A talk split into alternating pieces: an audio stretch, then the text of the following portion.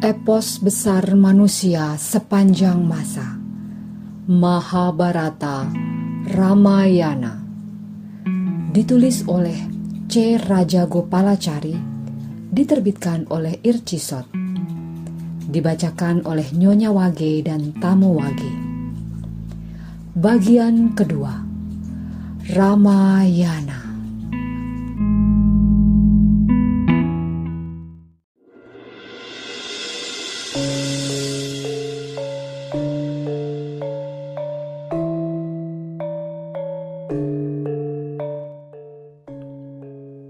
35 Kijang Kencana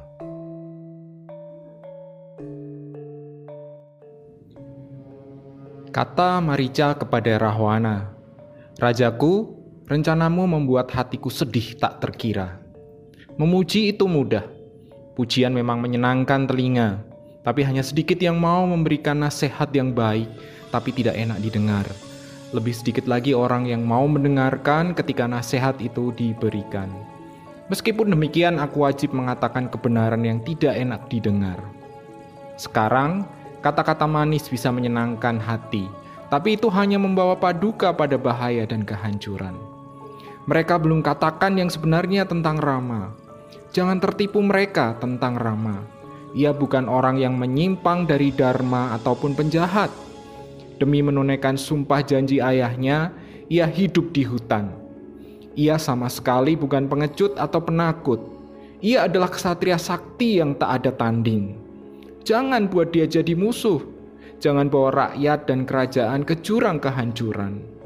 Sepertinya ketertarikanmu kepada Sinta hanya akan membawamu menuju kehancuran. Bangsa raksasa dan alengka akan hancur karena nafsumu memilikinya. Siapakah yang membuatmu merencanakan niat jahat ini? Siapa yang menasihatimu untuk mempertaruhkan dirimu, kerajaan, dan bangsa raksasa ke jurang bahaya dan bencana? Siapa yang mengatakan Rama adalah pemuja kesenangan dan kebohongan? Rama adalah perwujudan Dharma. Ia abdikan seluruh kekuatan dan keberanian demi Dharma. Seperti Batara Indra terbaik di antara para dewa, demikian pula Rama di kalangan manusia. Bagaimana mungkin kau menginginkan Sinta? Apakah Sinta mau denganmu? Merebutnya dari Rama? Bisakah kita membohongi matahari dan mencuri sinarnya? Kau akan hancur lebur jadi abu jika berani mendekat bara api putri Raja Janaka. Jangan memaksa Rama membidikkan anak panah ke arahmu. Jangan cari mati. Jauhi api yang dijaga Rama. Berpikirlah masak-masak sebelum bertindak. Kau tidak akan bisa mengalahkan Rama. Oh, Raja para raksasa, jangan abaikan kata-kataku. Apakah kau ingat dulu Jumawa pada kekuatanku, aku ganggu upacara korban Resi Wiswamitra. Waktu itu Rama masih remaja. Dengan seizin Dasarata, Wiswamitra membawa Rama untuk melindunginya. Resi itu tahu persis kesaktian Rama. Aku dekati asrama Wiswamitra dan aku lempari upacara persembahan dengan daging dan darah haram. Waktu itulah aku berhadapan dengan Rama. Dan kau tahu apa yang terjadi? ia lepaskan dua anak panah. Satu membunuh Subahu seketika itu juga, dan kedua melontarkanku jauh sampai ke laut. Rama yang dulu masih remaja, sekarang sudah tumbuh dewasa. Bisakah kau bayangkan betapa hebat dan saktinya ia sekarang? Jangan buat dia marah. Jangan giring rakyatmu yang sekarang menikmati kesejahteraan dan kesenangan ke jurang bencana. Jangan menginginkan Sinta dan hancurkan kerajaanmu yang makmur sejahtera. Jangan inginkan kematianmu sendiri. Oh Rahwana, jika kau bersikukuh dengan rencana dungu ini, firasatku mengatakan kau hanya akan mengundang malapetaka besar. Aku lihat Alengka diamuk api, jalan-jalan berkubang darah. Para janda dan anak yatim meratap keras. Hindarilah dosa besar ini jika marah kepada Rama, hadapilah dia satu lawan satu dan terimalah kematianmu sebagai pahlawan. Jangan bertindak curang dan membawa-bawaku ke dalam permainan curangmu. Kembalilah dan berbahagialah bersama istri-istrimu. Jangan undang Batara Yama kepada rakyat dan bangsamu. Demikianlah sepenuh hati Marica memohon demi kebaikan Rahwana sendiri. Tapi bukannya senang atau teryakinkan, Rahwana justru murka. Mungkinkah nasihat yang masuk akal didengarkan orang yang telah hanyut terbawa nafsu? Seperti orang sakit yang menolak obat, Rahwana tidak mau mendengarkan nasihat Marica. Jika seorang raja, kata Rahwana, ingin tahu apakah sesuatu tidak atau boleh dilakukan, yang ditanya boleh memberikan timbangan kebaikan atau keburukannya. Tapi, aku kemari tidak untuk mendengar nasihatmu. Aku adalah raja, dan aku kemari untuk mengatakan keputusanku. Aku mengharap dan menginginkan bantuanmu. Apakah kau lupa pengabdian yang pantas kau berikan kepadaku?' Beraninya kau mengatakan keputusanku keliru. Aku sudah menimbang-nimbang dan putuskan. Cacing kecil yang kau sanjung-sanjung itu tidak pantas ku tantang bertarung. Ia tidak lebih dari orang buangan. Manusia dungu yang membiarkan diri ditipu perempuan dan haknya dirampas. Apa yang pantas ia dapatkan adalah dipermalukan dengan cara dirampas istrinya. Keputusan sudah diambil dan bulat. Dengan demikian, kata-katamu tidak semestinya terucap. Lakukan apa yang kuperintahkan, itu saja. Menyarulah menjadi kijang yang luar biasa dan cantik menawan. Tunjukkan dirimu di depan mata Sinta dan pikat hatinya. Sinta akan minta Rama mengejar dan menangkapmu. Bawalah Rama sejauh mungkin, lalu tirukan suara dan tangisnya. Oh Sinta, oh Lesmana, Mendengar suaranya, Sinta akan mengira Rama dalam bahaya dan memaksa Lesmana pergi untuk menolong. Dengan demikian ia sendirian dan aku akan membawanya pergi ke Alengka. Setelah itu kau boleh melakukan apa pun yang kau suka. Tapi jika menolak perintahku, hidupmu dalam bahaya. Kata Marica dalam hati. Rahwana yang sudah kepayang ini benar-benar hanyut dalam pusaran kehancuran. Nasihat apa pun tidak akan ia dengarkan nafsu akan membawanya pada kematian. Lebih baik aku mati di tangan Rama daripada orang ini. Paling tidak akan kuserahkan nyawaku kepada musuh. Marica pun mengiyakan permintaan Rahwana. Telah kuberikan nasihatku tapi kau tidak mau mendengar. Jika kuturuti perintahmu, aku yakin kematian akan menjelangku. Aku juga yakin kau pun akan menemui nasib yang sama setelah semua milikmu hancur lebur. Bangsa kita pun akan terbasmi habis. Para musuh yang menginginkan kehancuran kita membawamu pada kehancuran ini. Ia pasti menaruh iri hati kepadamu. Aku memilih mati di tangan musuh yang aku hormati daripada di tanganmu. Mari, marilah kita pergi ke hutan Dandaka. Rahwana sangat gembira dan memeluk Marica. Nah, itu baru Marica tua kesayanganku. Mereka berdua naik ke atas kereta dan bergerak menuju hutan dan Daka. Mereka terbang melintasi sekian kota, sungai, dan kerajaan. Sesampainya di Dandaka, mereka mengamati asrama Rama dari sebuah kebun pisang. Di tempat yang cukup jauh, mereka turun dari kereta. Tangan Rahwana menggandeng Marica. Ia tunjukkan asrama Rama dan perintahkan Marica untuk mulai menjalankan rencananya. Seketika itu juga Marica mengubah diri menjadi kijang kencana. Setiap bagian tubuhnya menebarkan warna dan keindahan yang mempesona. Seperti pelangi di langit, kijang itu memukau setiap mata yang memandang. Kulitnya yang elok, seperti bertabur emas, perak, intan, mutiara, dan bebungaan. Kulitnya yang memancarkan cahaya keemasan seperti bertabur batu permata. Dengan keelokan yang memikat semua hati, Kijang kencana itu berkeliaran di sana-sini. Kadang berhenti sejenak untuk beristirahat, kadang meloncat-loncat pamer kelincahan kaki. Kadang menundukkan kepala dan dengan mulutnya menjumputi rumput, kemudian mengunyahnya, kadang berjalan pelan-pelan di dekat asrama, lalu meloncat pergi menjauh, menghilang dan menampakkan diri berulang-ulang. Kadang ia bergabung dengan kawanan kijang yang lain, kadang memisahkan diri dan berjalan-jalan sendirian. Kijang-kijang lain akan mencium baunya dan berlarian ketakutan.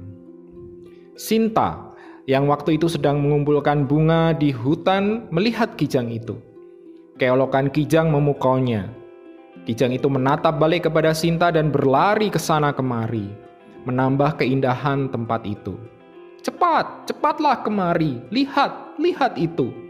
Seru Sinta penuh semangat ingin menularkan kekagumannya pada keelokan Kijang kepada Rama dan Lesmana. Cepat, cepat kemari, seru Sinta. Rama dan Lesmana keluar dari pondok dan menyaksikan keelokan Kijang itu. Mereka pun berdecak kagum. Tapi Lesmana menaruh curiga. Menurutnya Kijang itu bukan Kijang biasa. Kijang jadi-jadian, jelmaan raksasa. Rama dan Lesmana pernah mendengar cerita tentang Marica. Marica sering menyaru menjadi kijang dan memperdaya orang-orang yang memburu kijang di hutan. Itu kijang jadi-jadian, itu hanya tipu daya raksasa. Tapi kata Sinta, tangkaplah kijang itu untukku. Aku ingin menjadikannya binatang piaraan di asrama. Inilah binatang terelok yang pernah kulihat di hutan. Lihat, lihatlah baik-baik. Warnanya indah sekali, lucu sekali. Ia pun terus bicara tentang kijang itu dan ingin memilikinya. Bagaimanapun caranya, tangkap kijang itu untukku, pintanya.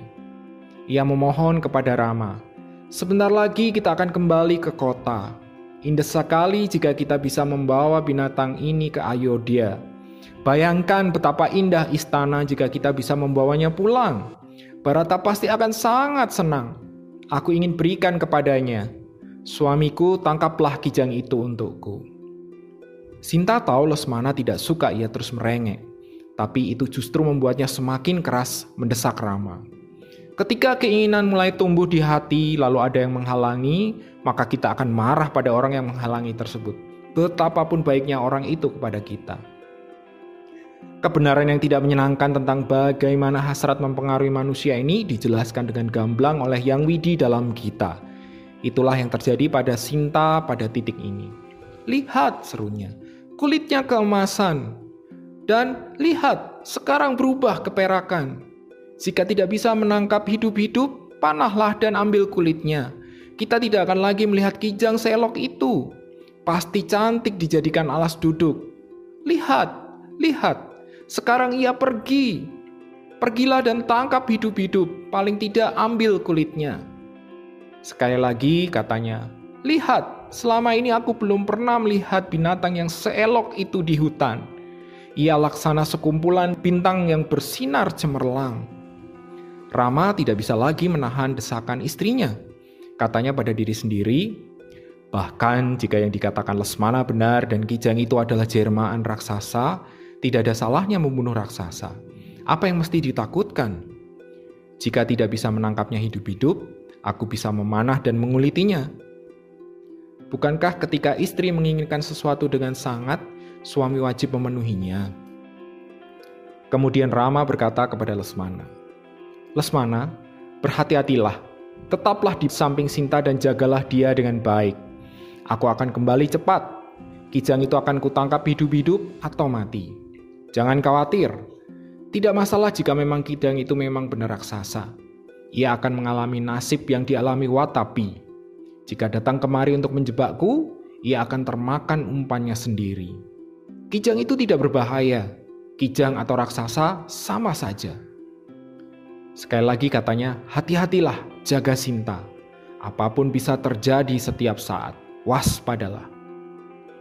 Takdir telah menyingkapkan tirai bencana besar. Tidak biasanya Lesmana yang gegabah dan cepat bertindak, kali ini lebih bersikap hati-hati. Rama yang biasanya sangat berhati-hati, sekarang mengalah pada keinginan bodoh Sinta, serta mengabaikan peringatan Lesmana, dan pergi memburu kijang kencana jelmaan Marica. Untuk memberi Rahmana waktu dan kesempatan yang lapang, Marica berusaha tetap terlihat oleh Rama. Ia berusaha menjaga jarak agar tetap di luar jangkauan panah Rama. Ia terus memancing Rama, mendekat sementara terus menjauh setelah menjauh beberapa langkah, ia akan berhenti dan menoleh kepada sang pemburu. Kemudian, tiba-tiba berlari menjauh seperti ketakutan. Sambil memasang telinga penuh kewaspadaan, ia meloncat ke sana kemari dengan lincah. Kemudian, selama beberapa saat bersembunyi di balik dedaunan. Sebentar kemudian muncul memamerkan badannya yang elok. Kadang berpura-pura lelah dan seperti gampang ditangkap, tapi tiba-tiba meloncat dan melesat pergi. Demikian seterusnya sampai Marica membawa Rama begitu jauh. Pada akhirnya raksasa itu sadar permainannya tidak akan bisa bertahan lama. Ajalnya sudah dekat. Rama yang sudah letih mengejar, merentangkan busur dan melesatkan panah. Dan kenalah ia. Marica kembali ke wujud semula dan berseru menirukan suara Rama. Oh Sinta, oh Lesmana, dan tewas. Lesmana benar, kata Rama dalam hati. Kijang ini adalah jelmaan raksasa. Pikirnya melayang jauh. Jika mendengar jerit kesakitan raksasa ini, Sinta pasti tertipu. Ia pasti sangat cemas. Kemudian katanya kepada diri sendiri, bagaimana jika Sinta benar-benar khawatir? Bukankah Lesmana ada di sampingnya? Hati Rama tenang kembali. Ia bahagia dan bangga mempunyai adik yang penuh cinta dan setia seperti Lesmana. Bagaimana mungkin Rama tahu apa yang terjadi di asramanya? Kata-kata tajam dan pedas Sinta menikam hati Lesmana. Suratan takdir memang kejam.